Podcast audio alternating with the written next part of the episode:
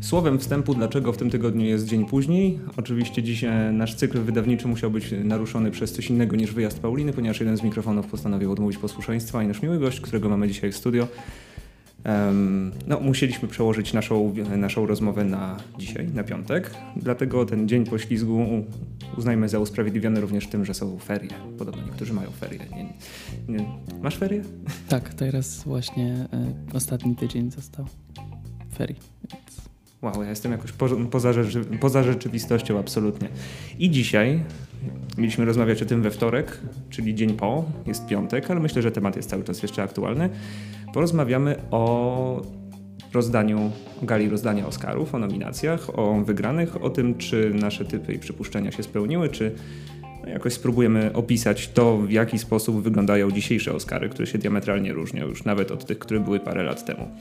A gościem dzisiaj w studio jest... Może ty lepiej powiesz o sobie. Dzień dobry. Więc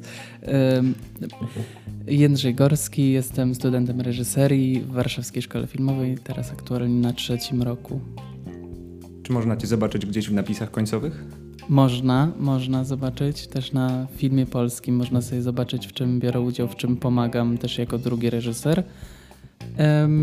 A z takich większych rzeczy, to teraz na przykład w środę mieliśmy ostatni odcinek serialu Kontrola, gdzie cały sezon od początku z moją przyjaciółką zrobiliśmy, więc zapraszam do oglądania, jeżeli ktoś nie widział. Na początku zawsze rozmawiamy o rzeczy, którą widzieliśmy ostatnio. Do tej pory, przez te 7 odcinków były to wystawy, na których byliśmy, ale dzisiaj jakoś sprofilujemy to. I czy masz jakiś taki film, serial, cokolwiek nazwijmy to motion picture, które poleciłbyś ludziom? Może być oczywiste, może być nieoczywiste, bo to... To z ostatnich rzeczy, które mnie zaskoczyły poza tymi oscarowymi, to będzie Portret Kobiety w ogniu. Taki film, który dostał nagrodę za najlepszy scenariusz na festiwalu w Cannes i był grany, chyba nawet jest grany jeszcze w jakichś takich późnych seansach, na przykład w kinie Muranów chyba. Jest to bardzo poetyckie kino, którego nie ma dużo i jednocześnie jest bardzo wypruwający z emocji, w sensie zakochujemy się w bohaterkach i finał nam... nie będę mówił, jakie to są emocje, ale są emocje duże i myślę, że jest to pozycja, która jest obowiązkowa i dziwię się, że nie była nominowana do Oscarów, podczas gdy w Złotych Globach znalazła miejsce. Czy to jest dobry film na walentynki, czy... Tak, myślę, że to jest dobry film na walentynki. Tak, zdecydowanie tak. Będzie się znało wartość miłości na pewno. To brzmi poważnie. To jest poważny film. No dobra, to przejdźmy już do briefu naszego. Tutaj jako pierwszą rzecz tak sobie pomyślałem, bo słyszałem to w jednym podcaście o filmach właśnie, że ludzie patrzą na Oscary jako na międzynarodowy fenomen, że to jest właśnie taki absolutnie światowy wyznacznik tego, co jest dobrym kinem, co jest teraz na topie, kto teraz powinien grać i bardzo dużo ludzi patrzy przez taką kanwę tego, że Oscary powinny wyznaczać trendy, powinny być takim przykładem, w jaki sposób właśnie mówić o filmie, w jaki sposób tutaj wchodzą też w grę takie brzydkie rzeczy jak poprawność polityczna albo to już jest taki rolling joke po prostu, który od paru lat leci i tutaj ludzie sprawdzają, ile nominowanych jest, jakiego koloru skóry, kto jest skąd i tak dalej. Podczas gdy okazuje się, że w sumie dużo ludzi zapomina, że Oscary są takim wydarzeniem, w którym amerykańska branża filmowa przyznaje sobie nagrody. I to, że pojawia się coś, nazwijmy to, spoza obszaru tego Hollywood, LA i tak dalej, to jest precedens, to nie jest częste i to nie ma założenia przyznawania najlepszego filmu na świecie. To nie jest Nobel Prize, nie? Tylko to jest impreza branżowa. I czy to nie wykroczyło trochę za daleko? Czy masz wrażenie, że ludzie tak właśnie myślą o tym? Czy to cały czas powinno pozostać takim insidem amerykańskim? Myślę, że tutaj poruszyłeś dużo tematów w ogóle, ale jakby skupiając się na samym charakterze gali, to na pewno jest to impreza branżowa stricte pod amerykański rynek i w zasadzie jest to też konkurs tego, kto najwięcej wydał na promocję swojego filmu, bo wiele filmów przez to, że nie posiada takiego budżetu, ginie gdzieś na tym wyścigu na bardzo wczesnym etapie. Mówię tutaj o filmach z Europy, że jeżeli ktoś chce się przebić, no to musi mieć jakieś nagrody. Jeżeli nie ma tych nagród, no to już tylko i wyłącznie promocja wchodzi w grę. No i jeżeli nie ma tej kasy, nie ma wsparcia czy tematu, który by pociągnął tą promocję sam, no to taki film umrze bardzo wcześnie i nawet nie dojdzie do shortlisty. No i tutaj jeśli chodzi o rynek amerykański, no to jak widzimy po nominacjach, to jest w zasadzie nazwiska wszystkim już znane. Nie ma tam nowości, poza Parasite oczywiście, ale no jest to w zasadzie wszystko cały czas w tym samym sosie, w tym samym gronie obracane i przyznawanie nagród zaległym osobom, które od dawna już są w branży, ale jeszcze nie mają Oscara. W sensie chodzi mi na przykład o to, że Brad Pitt no nie miał Oscara za aktorstwo, a już tyle się nagrał, tyle miał nominacji i tak jest uznany, że jakby nikogo nie dziwi to, że dostał w tym roku Oscara. Zasłużenie, tak, ale jednocześnie jest 20 innych nazwisk równie wybitnych aktorów z całego świata, którzy mogliby się ubiegać o tą nagrodę. No on jest jednym z tych aktorów, o których się myślało, że on już ma tych Oscarów parę, nie? I tak.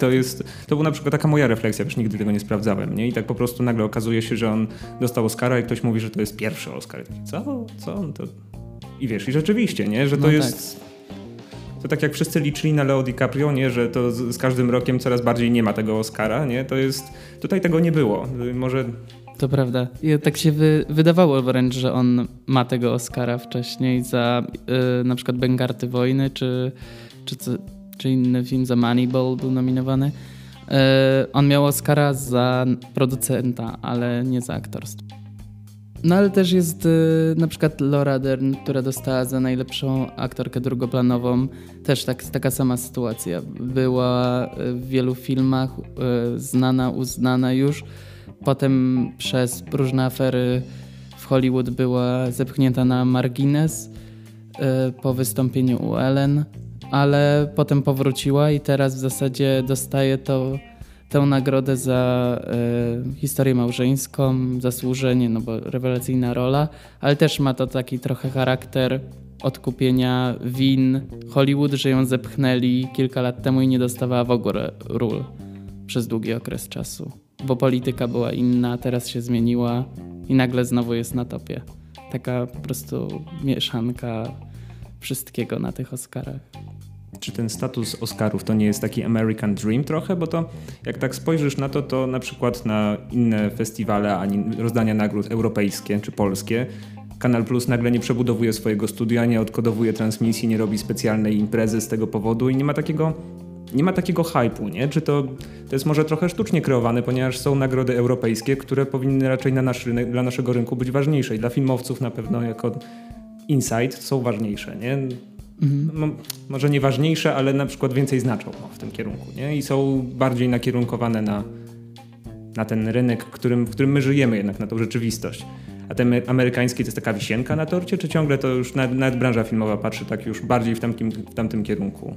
Znaczy, mi się wydaje, że to jest dla nas z Europy na pewno jest to sen, żeby się tam znaleźć i no, na przykład teraz Boże Ciało, nominacja na pewno otwiera o wiele więcej drzwi w Ameryce i na ten rynek zachodni, ale powiedzmy sobie szczerze, że taka nagroda na europejskim festiwalu tutaj dla nas w Europie jest o wiele bardziej opłacalna, ze względu na to, że znajdujemy się na tym rynku i ten film był początkowo na ten rynek. Ale czy nagle sobie jestem w stanie wyobrazić, że Polacy dominują Hollywood na takim poziomie, że będzie można powiedzieć, że Komasa będzie jak Quentin Tarantino? No myślę, że zawsze będzie jednak to poczucie, że Amerykanie będą swoich autorów rodzimych tutaj piąć do góry. I myślę, że też nie ma nic w tym złego, no bo w końcu jest to amerykańska nagroda, a my mamy swoje, europejskie. Problem tak naprawdę jest w tym, że my nie promujemy europejskich nagród tak bardzo, jak Amerykanie to robią ze swoimi. To chociażby stąd jest przecież nazwa najlepszy film międzynarodowy, nie? To już... I tutaj jest właśnie moje drugie pytanie. Jak to się stało, że Parasite, który nie jest hollywoodzkim filmem, znalazł się poza najlepszym filmem międzynarodowym w tej czołówce Best Picture generalnie? Znaczy, tutaj jest taki przypadek po prostu tego, że Amerykanie stwierdzili, że jest równie dobry, co reszta amerykańskich filmów nominowanych za najlepszy film. I takie przypadki już się zdarzały, nie były takie głośne, bo na przykład był film Miłość francuski, kilka lat temu też również nominowany w kategorii najlepszy film i najlepszy film międzynarodowy. A to zmieniło nazwę, bo był nieanglojęzyczny, a teraz jest międzynarodowy. Właśnie też kolejna zmiana. Tak, dokładnie.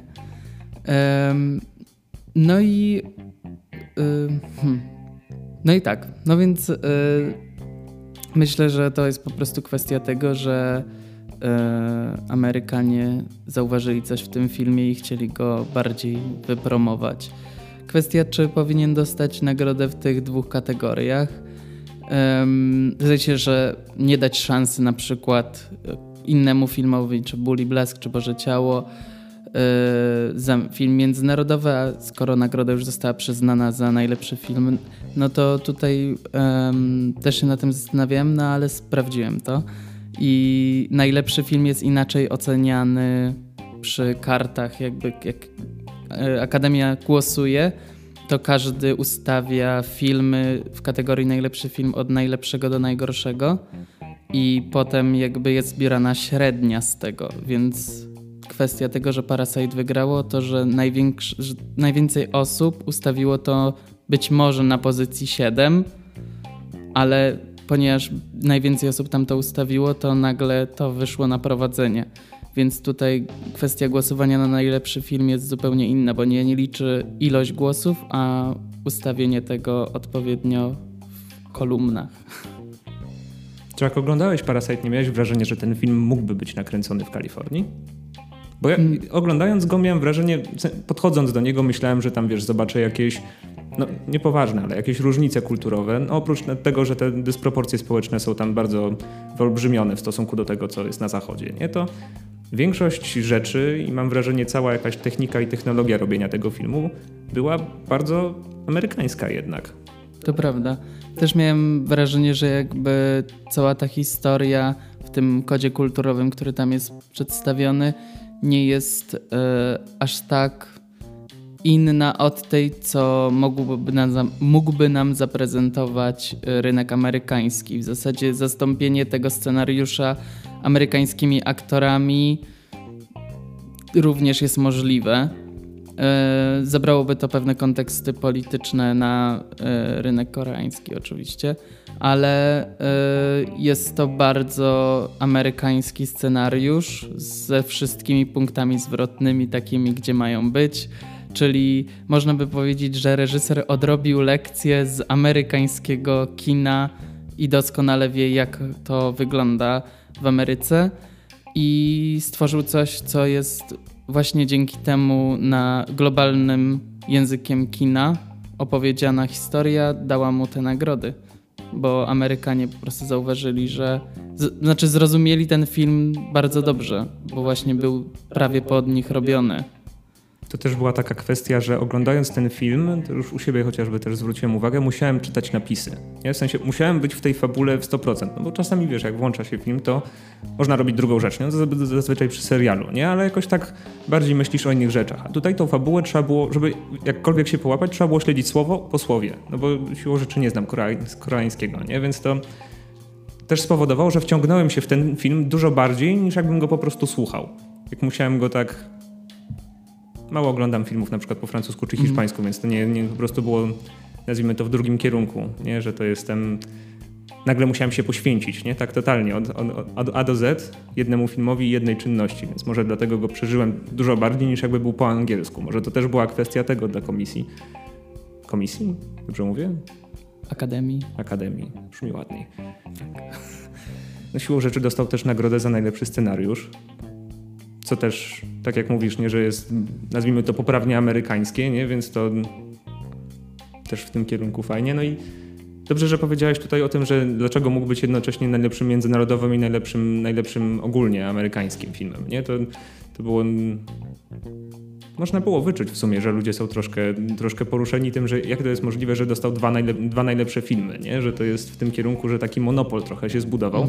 No i to jest fenomen, bo w sumie ostatni film międzynarodowy, który dostał najlepszy, w sensie najważniejszego Oscara, to był Przyczajony tygrys ukryty smok w 2000 roku. No to już 20 lat minęło, nie? To jest dosyć daleko i to jest taki znak czasów, że to Hollywood tak trochę stara się grać na tej poprawności politycznej.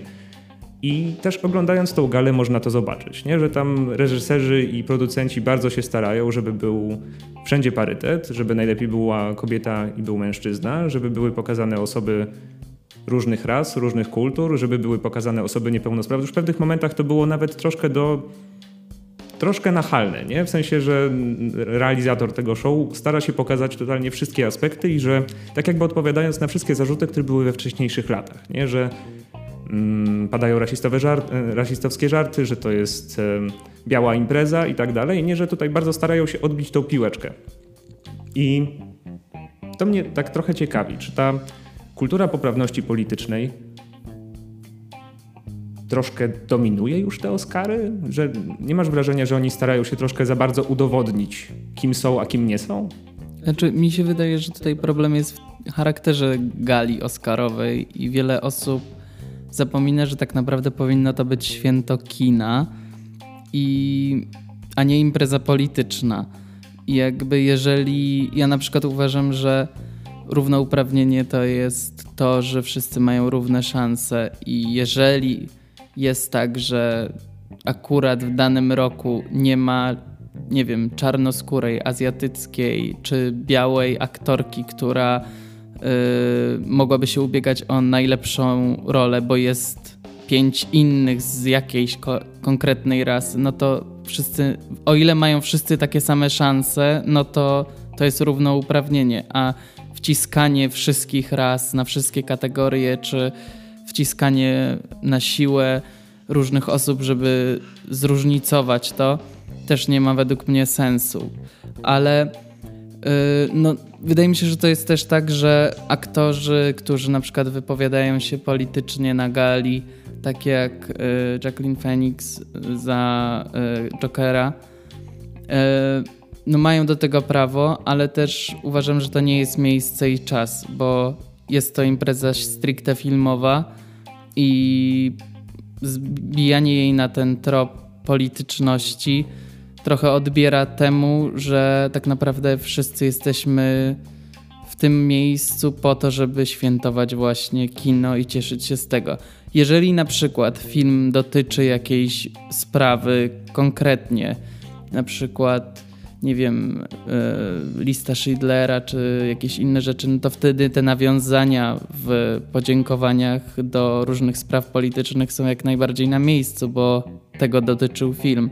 Ale kiedy wychodzi ktoś i zaczyna mówić o temacie zupełnie w ogóle jakby politycznie aktualnym, ale niezwiązanym z żadnym filmem, no to trochę pomyliły imprezy według mnie. Jest to oczywiście na tyle prestiżowa impreza i jakby wiadomo, że chodzi o to, żeby mieć rozgłos w danej sprawie, ale wydaje mi się, że są inne miejsca, inne platformy, żeby takie rzeczy ogłaszać czy wypowiadać się. To jest moje osobiste zdanie. Niektórzy oczywiście mogą się zgodzić, nie zgodzić. W każdym razie ważne jest to, żeby nie zatracić tego, czym właśnie Oscary były. Imprezą kina, imprezą tego, żeby cieszyć się z pracy naszych twórców, a nie z tego, że mamy taką partię u władzy albo że nasz klimat potrzebuje zmiany. No wiesz, z drugiej strony jak już jedyne co ma do powiedzenia to, że chce podziękować swojej mamie czy rodzicom, to już może lepiej, że powie coś politycznego, nie? W sensie już jakoś poruszy widownię. No i też Oscary to jest show, nie? W sensie to nie jest tylko wychodzenie i dobieranie nagród, to jest prawie 3-godzinne, 3-4-godzinne nawet show, które jest transmitowane na żywo wszędzie na świecie i cały ten taka warstwa artystyczna, ta urozmaicająca całość tej gali jest równie ważna. Co prawda od kiedy nie ma hosta, bo to już druga edycja, drugi rok, to wcześniej było wrażenie, że to był show tego hosta, który jakoś to pcha przez cały wieczór i że ta impreza się jakby zamyka właśnie w jego roli. Nie? Teraz to byłem bardzo sceptyczny, jak przeszli do tej fazy, gdzie już to jest, nazwijmy to, bardziej self-run. W tym kierunku, że tutaj każdy po kolei, kto przyznaje nagrodę, jest hostem swojego fragmentu. I to się stało chyba trochę bardziej dynamiczne. Mam takie wrażenie, że... No bo wcześniej 2 lata był James Corden, który jest taki... No, można go lubić albo nie cierpieć. To raczej nie ma nic po drodze. No wcześniej był Neil Patrick Harris, w którym jestem trochę zakochany nawet tak artystycznie, nie? Więc to już jestem troszkę spatrzony w tym kierunku. I tak myślałem, że po tych... No to były, to zawsze wielkie wejście, które kosztowało najwięcej z całej gali, potem cały ten sprytny scenariusz, który pokazuje trochę backstage'u, nie? I to tak trochę ludzie już bardziej czekali na tego hosta niż na te nagrody, nie? To już było bardziej show niż przyznanie nagród. I w tym momencie jest to całkiem... To już nawet nie wierzyłem w to, że to powiem rok temu, nie? Że jest to całkiem dynamiczne i dużo ciekawsze do oglądania, ponieważ jakoś to wszystko się rozwija w swoim tempie, nie? Że to jest wszystko podporządkowane jednak tym nagrodom, ale w pewnym momencie pojawia się, chociażby na tej gali był Eminem, który jakoś tą kategorię muzyczną urozmaicał tam po tym fantastycznej sklejce najlepszych piosenek i najlepszych utworów z filmów. Było super, potem był Elton John, który też jest ikoną w Hollywood i w Stanach. I czy myślisz, że ta nowa formuła, to pozbawienie hosta, w sensie już wypowiedziałem całą opinię, czy się ze mną zgadzasz? Czy masz takie wrażenie, że to jest trend, który się utrzyma? Bo mam wrażenie, że już nie firmowanie tego wszystkiego jednym nazwiskiem, tylko pokazanie właśnie na jakąś kolektywność tego całego spotkania, kolektywność całej tej gali, jakoś nadała nowej jakości. Mi się wydaje, że na pewno jest sprawniej i się tak nie dłuży ta gala i myślę, że tak już pewnie zostanie, bo teraz jakby jeżeli stworzyli tą zmianę, to powrót do poprzedniej by jakby był przyznaniem się do jakiegoś błędu ze strony Akademii. Więc myślę, że na pewno nie będzie powrotu do jednej osoby prowadzącej galę, ale mi jak najbardziej pasuje opcja tego, że nie ma głównego prowadzącego, bo jest to o tyle ciekawe, że nie wiadomo kto wyjdzie, nie wiadomo kogo możemy się spodziewać i w tym roku otwarcie mnie bardzo zaskoczyło, bo ta piosenka śpiewana na początku była zupełnym zaskoczeniem, nikt nie wiedział, kto pojawi się na scenie, było to trzymane w sekrecie, a jednak było to bardzo pozytywne otwarcie i myślę, że na miarę Oscarów. To prawda, bo jak już ogłaszali, kto będzie hostem, kto będzie prowadzącym, to wiadomo, czego można się po nim spodziewać, nie? No. Znaczy chyba nikt się nie spodziewał śpiewającego Jamesa Cordena, koniec końców, ale to chyba sam się też nie spodziewał tego, nie? Ale to... No tak. Nie, to się cieszę, że się ze mną zgadzasz. Nie, ja muszę krócej się wypowiadać, bo to w sumie tak przejmuję to. I teraz kwestia tego, następna kwestia. To już cały show i fenomen, myślę, omówiliśmy. I teraz tego, że taki znak naszych czasów. Trochę zmienia się rola producenta tutaj, ponieważ to już... nie jak w latach 50. czy 60., że producent jest, nazwijmy to, grubszym, starszym panem z dużą ilością pieniędzy, tylko nagle platformy streamingowe, które nie postrzegamy ich jako producentów filmów jeszcze tak per se, nie? W sensie oni zajmują się jednak czymś innym, na przykład Netflix, który w tym roku miał rekordową ilość nominacji, jak na siebie, nie? Chyba nie sprawdzałem tego, na pewno miał dużo, więcej niż 5 lat temu. No, od 2 lat jest na rynku takim oscarowym, więc myślę, że miał 3 filmy w tym roku. 4 chyba. 4? Może nawet 4. Już nawet nie pamiętam. No ciągle to nie jest wypadek, nie? To już widać, że to jest tendencja, która jest raczej jednoznacznie wzrostowa, nie? To tutaj... No i też pokazuje taką twarz, że już jako platforma streamingowa nie produkują, nie wiem, komedii, krótkich seriali, które są tylko dają dużym nazwiskom, dużo pieniędzy, pewną wolność twórczą, jakby na to nie patrzeć. No i to jest jakoś doceniane.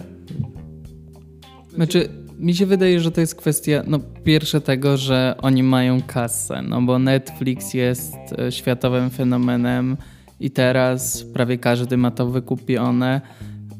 Są pieniądze na to. Dopóki za tym idzie jakość, to ja nie mam żadnych problemów z tym, żeby byli nominowani.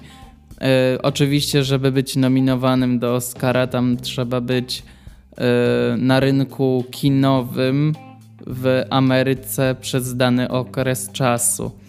Czyli Netflix i tak musi mieć kinową premierę danego filmu. No ale jak widzimy, te filmy, które były z Netflixa, były bardzo dobre.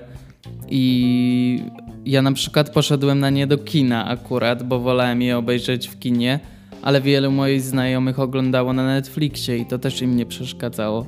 Więc kino jest dla ludzi. Dopóki je oglądają w jakiejkolwiek formie, to myślę, że nie ma z tym problemu.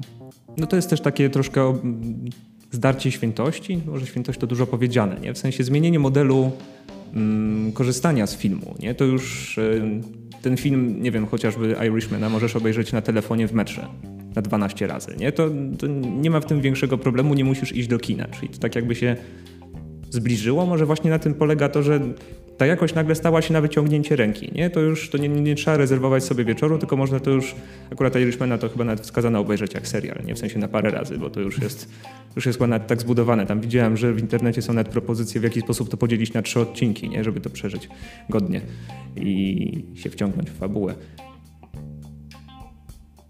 Tak a propos Irishmana właśnie.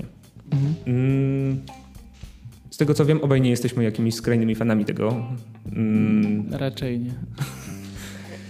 Ale ciągle to jest w kategorii Netflixa, w sensie w tym kontekście. Jest to ciekawe, że ten film powstał i że raz, że ktoś inwestuje jeszcze w tak długie filmy, to już jest sztuka, no nie wiem, czy sztuka dla sztuki, na pewno można to inaczej odebrać. Ale jest to jednak poważna pozycja. Nie? To nie jest krótkie, to nie jest przyjemne, raczej na pewno. I jakieś zbudowanie całej tej narracji i zbudowanie takiego klasycznego filmu, no to nie jest nic nowatorskiego. Nie? To jest taki klasyczny, amerykański to może za dużo, taki włosko-amerykański film, który należy ściśle do filmografii tego reżysera. Nie, no to jest na pewno film, który jest z tej starej gwardii kina, która robiła te wszystkie filmy gangsterskie i jak najbardziej jest to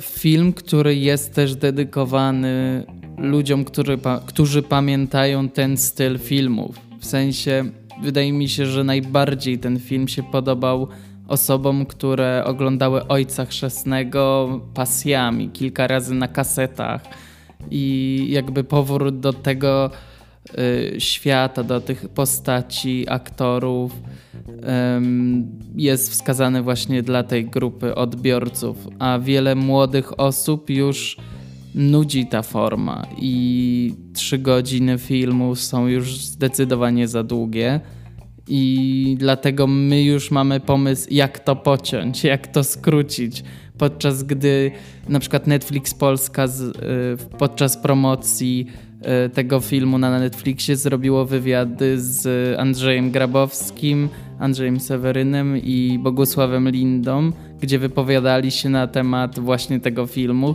i cała trójka była zachwycona. Jakby wydaje mi się, że to też pokazuje, że oni znaleźli w tym filmie dokładnie to, czego oczekiwali i uznali ten film za bardzo dobry, ponieważ znali ten charakter i ten język kina właśnie ze swojej młodości.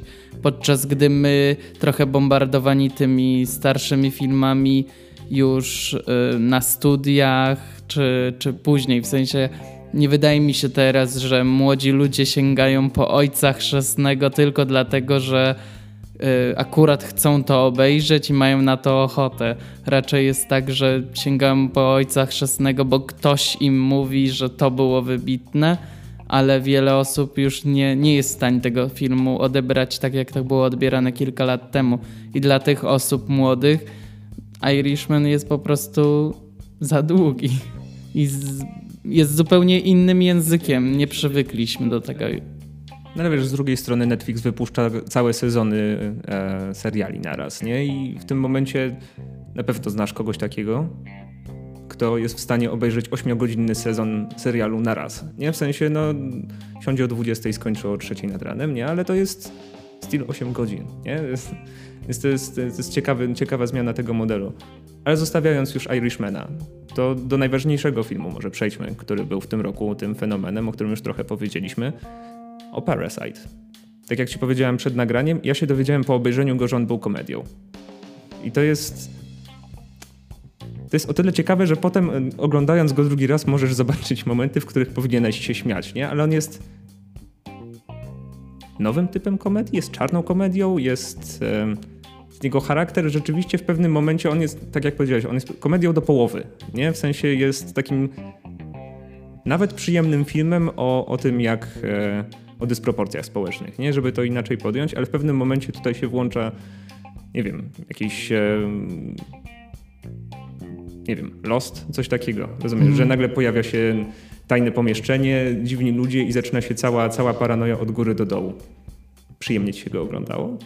Mi się go akurat bardzo przyjemnie oglądało pod względem tego, że ja lubię filmy, które mnie poruszają w jakiś sposób i tam było całe multum emocji skrajnych, od śmiechu przez łzy i strach, napięcie. Więc jest to na pewno bardzo angażujący emocjonalnie film i warty obejrzenia. Na początku on jest taką trochę komedią kryminalną, tragikomedią i myślę, że to jest to, co nam napędza ten film, ale również kiedy pojawiają się te momenty straszne, trochę thriller, to my nie mamy poczucia, że oglądamy jakiś skrajnie inny film, że te pewne zabiegi wcześniej nam mówią, że możemy się spodziewać podobnych rzeczy później i całościowo to jest spójne.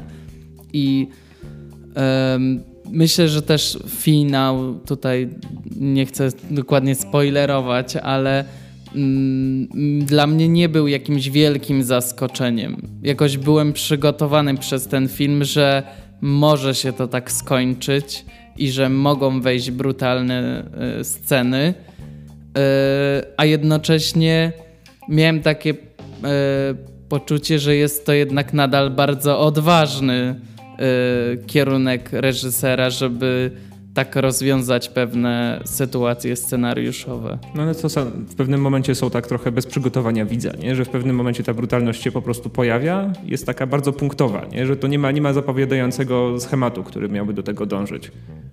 I to właśnie, myślałeś, że się spodziewałeś zaskoczenia.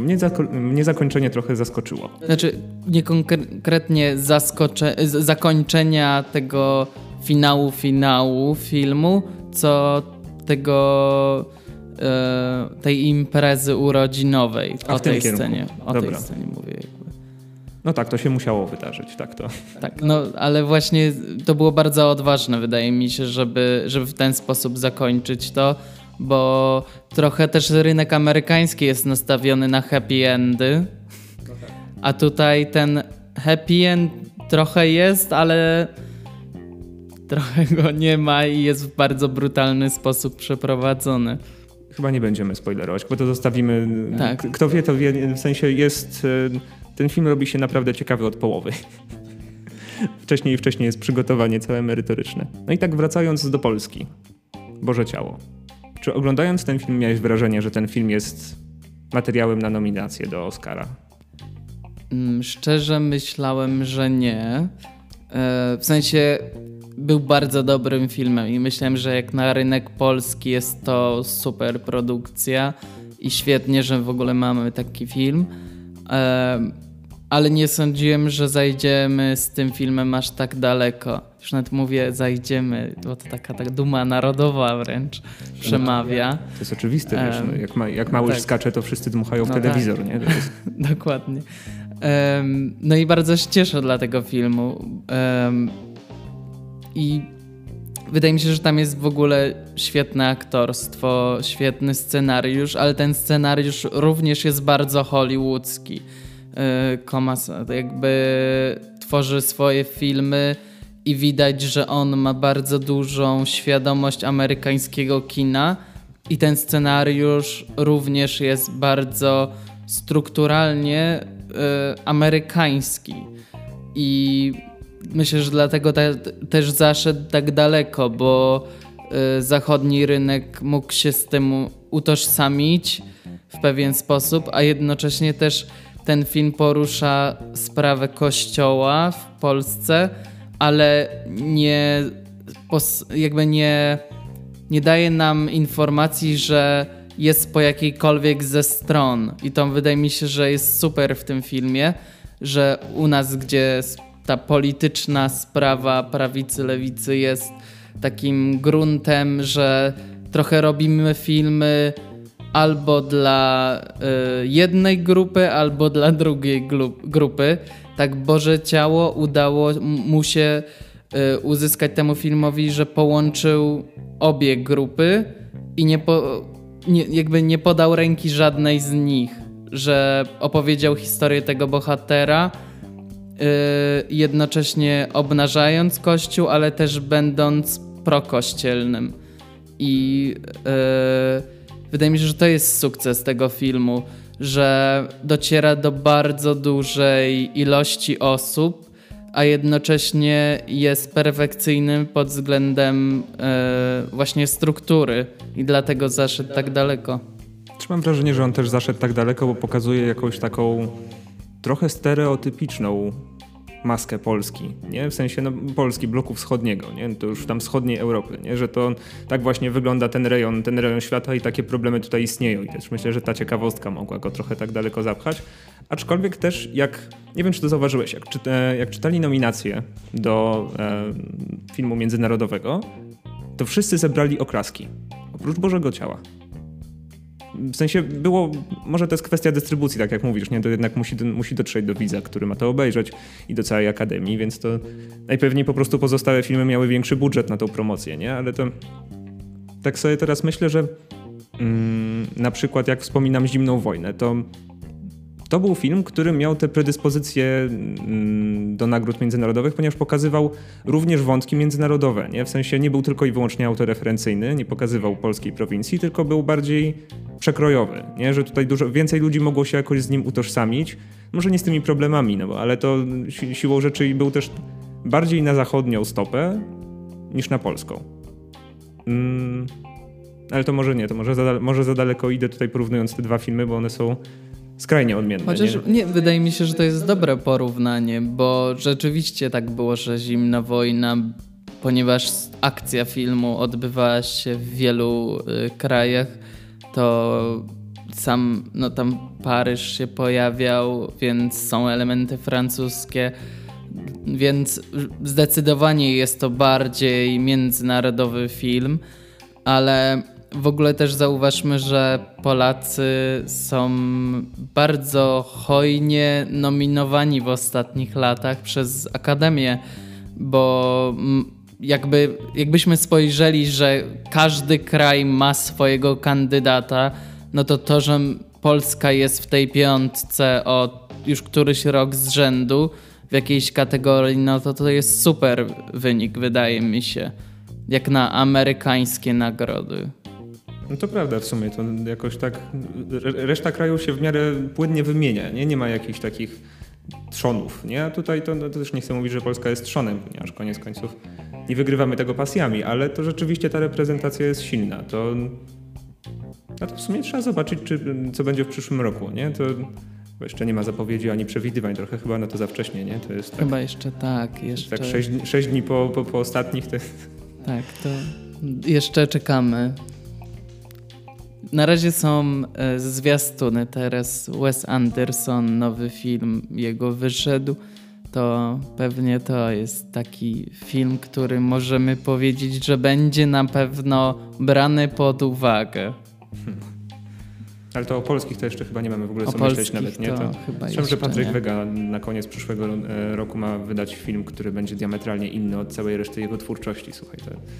No to czekamy. Niech wszyscy mają równe szanse. Ja się nie wypowiadam. Dobry dystans. To może jest jakaś tendencja, słuchaj, może jest jakiś uniwersalny temat, no bo to już tak trochę o tym powiedzieliśmy, że to w sumie, jeżeli jest scenariusz na amerykańską stopę, mniej więcej, to tak już biorąc z Parasite, taki, który pokazuje inną rzeczywistość, ale taką, która równie dobrze mogłaby się wydarzyć w LA w studio. Jakieś takie problemy ważne z perspektywy bardzo bogatych ludzi dla współczesnego świata. Czyli na przykład, nie wiem, skoro teraz były dysproporcje społeczne, to teraz poruszmy katastrofę klimatyczną. Może się da w jakiś sposób. Jest jakiś przepis na to, jak dostać Oscara? Czy to jest na tyle inside'owe, że to w sumie to wiadomo mniej więcej z góry, kto ma największe szanse?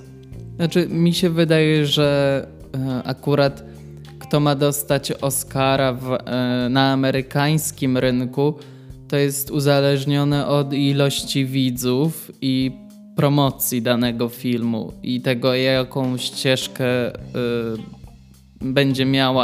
będzie miał dany film promocyjnie. Ale jeżeli chodzi o europejskie kino, no to przepisem jest po prostu to, żeby ten film był jak najbardziej czytelny dla ludzi z zagranicy, emocjonalnie i scenariuszowo.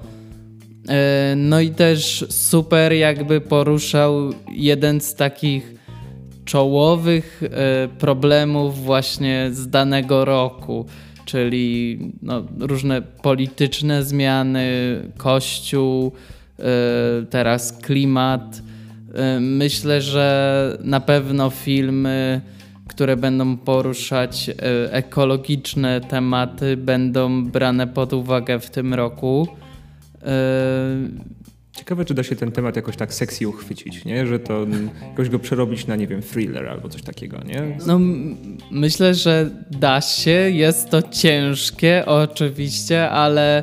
Wszystko w rękach scenarzysty i stworzenia po prostu bardzo interesującej postaci głównej. Bo jeżeli główna postać nas uwiedzie i będziemy za nią podążać, no to myślę, że niezależnie czego będzie dotyczyć film, to i tak będziemy go oglądać z zaangażowaniem. To takie dwie kategorie na koniec. Który film byłby najbardziej przeceniony w tym roku?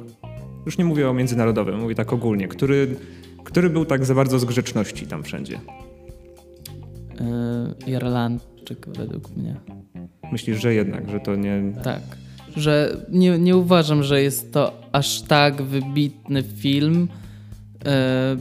Reszta filmów nominowana była według mnie znacznie lepsza. No i ilość tych nominacji, właśnie jeżeli mamy powiedzieć przez grzeczność, została rozdana. No bo jak to? Przecież nie możemy nie nominować takich nazwisk. No, trochę. A w drugą stronę, najbardziej przeceniony. Nie, czekaj, powiedziałem przed chwilą najbardziej przeceniony. Najbardziej niedoceniony. Niedoceniony. W sensie taki, który generalnie został... Ale znominowanych? Znominowanych. Chyba, że masz przykład spoza. To, nie? To się wypowiedziałem też na początku, że uważam, że Portret Kobiety w ogniu zdecydowanie mógł się ubiegać o 2 albo 3 kategorie, ale znominowanych chyba Joker tak naprawdę, bo ten film bardzo mi się podobał i mógł otrzymać również za takie scenariuszowe kategorie. Chociaż Ja jestem bardzo zgodny z werdyktem ostatecznym. Nie mam tak, że nie zgadzam się z jakąś nagrodą, więc ciężko mi jest mówić tutaj o jakichś zmianach. No ale historia małżeńska i Joker zdecydowanie mogły być bardziej docenione przez Akademię. Znaczy Joker dostał tą nagrodę, w której był najmocniejszy, nie? W sensie, no tak, patrząc na aktorstwo, tutaj był rzeczywiście... No, tam to był film zbudowany na jednej historii, na jednej postaci, nie? Więc tutaj siłą rzeczy trzeba było zwrócić na nią uwagę i została zagrana naprawdę dobrze. Już w pozostałych filmach nie ma tak silnej jednej postaci, nie? Nie ma tutaj tego, ta odpowiedzialność jest mniej więcej rozłożona, więc tutaj mam wrażenie, że to... Że ten film nie był tak troszkę... Ten scenariusz nie był tak troszkę jak z filmu o superbohaterach, nie? W sensie, że to nie była taka sztampa? Nie miałeś takiego wrażenia? Sztampa? No nie sztampa, sztampa to dużo powiedziane, ale jakiś schemat, nie? W sensie, że rzeczywiście na początku jest jakieś... Chociaż to był taki schemat trochę na syndrom sztokholmski przełożony, nie? Że tutaj budujemy swoją relację na początku z głównym bohaterem, który koniec końców no jest niby zły, ale jest dobry. Potem w pewnym momencie jest ta przemiana i cały film się sypie. Już nawet nie sympatia, bo ta sympatia zostaje do samego końca. Już tutaj się budzimy w pewnym momencie, w którym sympatyzujemy z szalejącym tłumem, który zabija ludzi, nie? Że to jest... Nie, czekaj, powiedziałem sztampa, teraz widzę, że nie, że to głupie. Że to... wiesz co, idąc na ten film, myślałem, że idę na film o Batmanie, że idę na jakieś, na jakąś produkcję Marvela, na kolejnych Avengersów, nie? Już przez sam tytuł, nie? I dopiero w trakcie poczułem, że tutaj chodzi o co innego, nie? Już na paru pierwszych minutach. Jeszcze ten film był bardzo ładnie kolorystycznie zbudowany. W sensie Kto jest za to odpowiedzialny? To jest scenograf i operator? To taki się nazywa... Znaczy za zdjęcia no to operator, ale za świat, za scenografię, kostiumy no to production design będzie odpowiedzialny. Chyba jest. To się u nas przekłada na najlepszą scenografię, ale... w angielskiej wersji nagrody to jest production design. Dobra, to już mamy mniej więcej wszystko. Tutaj jakbyśmy mieli się rozwodzić o każdym filmie, to można by zbudować cały oddzielny podcast na ten temat. Tak, to prawda. I już nawet takich parę powstało, więc to... Czyli się zgodziliśmy w sumie, że jesteśmy zadowoleni z tego, jak wyglądają Oscary, jak wygląda gala i z przyznanych nagród. Myślę, że tak. W dużej części zgadzam się z werdyktem Akademii. Co do kwestii polityczności gali, no to już każdy ma swoją opinię, ale myślę, że akurat tegoroczna gala była udaną galą, no i przeszła do historii, bo Parasite wygrał za najlepszy film. Jest to na pewno duże osiągnięcie i otwarcie może na rynek bardziej wschodni tej nagrody stricte amerykańskiej. No czyli Oscary trochę aspirują do bycia międzynarodową nagrodą jednak, nie? Że to już... Myślę, że... To może być gest w tym kierunku. Tak, myślę, że to już jest taki etap w dziejach naszego świata, że już te granice są coraz mniejsze i właśnie przez Netflix, przez różne platformy jesteśmy otwarci bardziej na międzynarodowy rynek filmowy i kulturowy. To ja ci dziękuję bardzo w takim razie. Bardzo miło było cię gościć. Dziękuję za zaproszenie. No to myślę, że jeszcze się kiedyś zobaczymy. Na pewno, bo jeżeli chodzi o kulturę, to filmy, seriale i wszystkie te takie wizualia, to jednak jest no jakaś oś kulturowa, nie? Że to jednak teraz ludzie się skłaniają, zwłaszcza jeżeli to jest wszystko dużo bardziej dostępne, jak nie wiem, HBO Go, Netflix i inne platformy streamingowe, chociażby produkcje powstające pod YouTube'a ściśle, nie? To jest... Troszkę ludzie zaczynają to bardziej wchłaniać, mam wrażenie, więc myślę, że ten rynek i ten temat będą się rozwijać. Jeszcze raz dziękuję ci bardzo i do usłyszenia.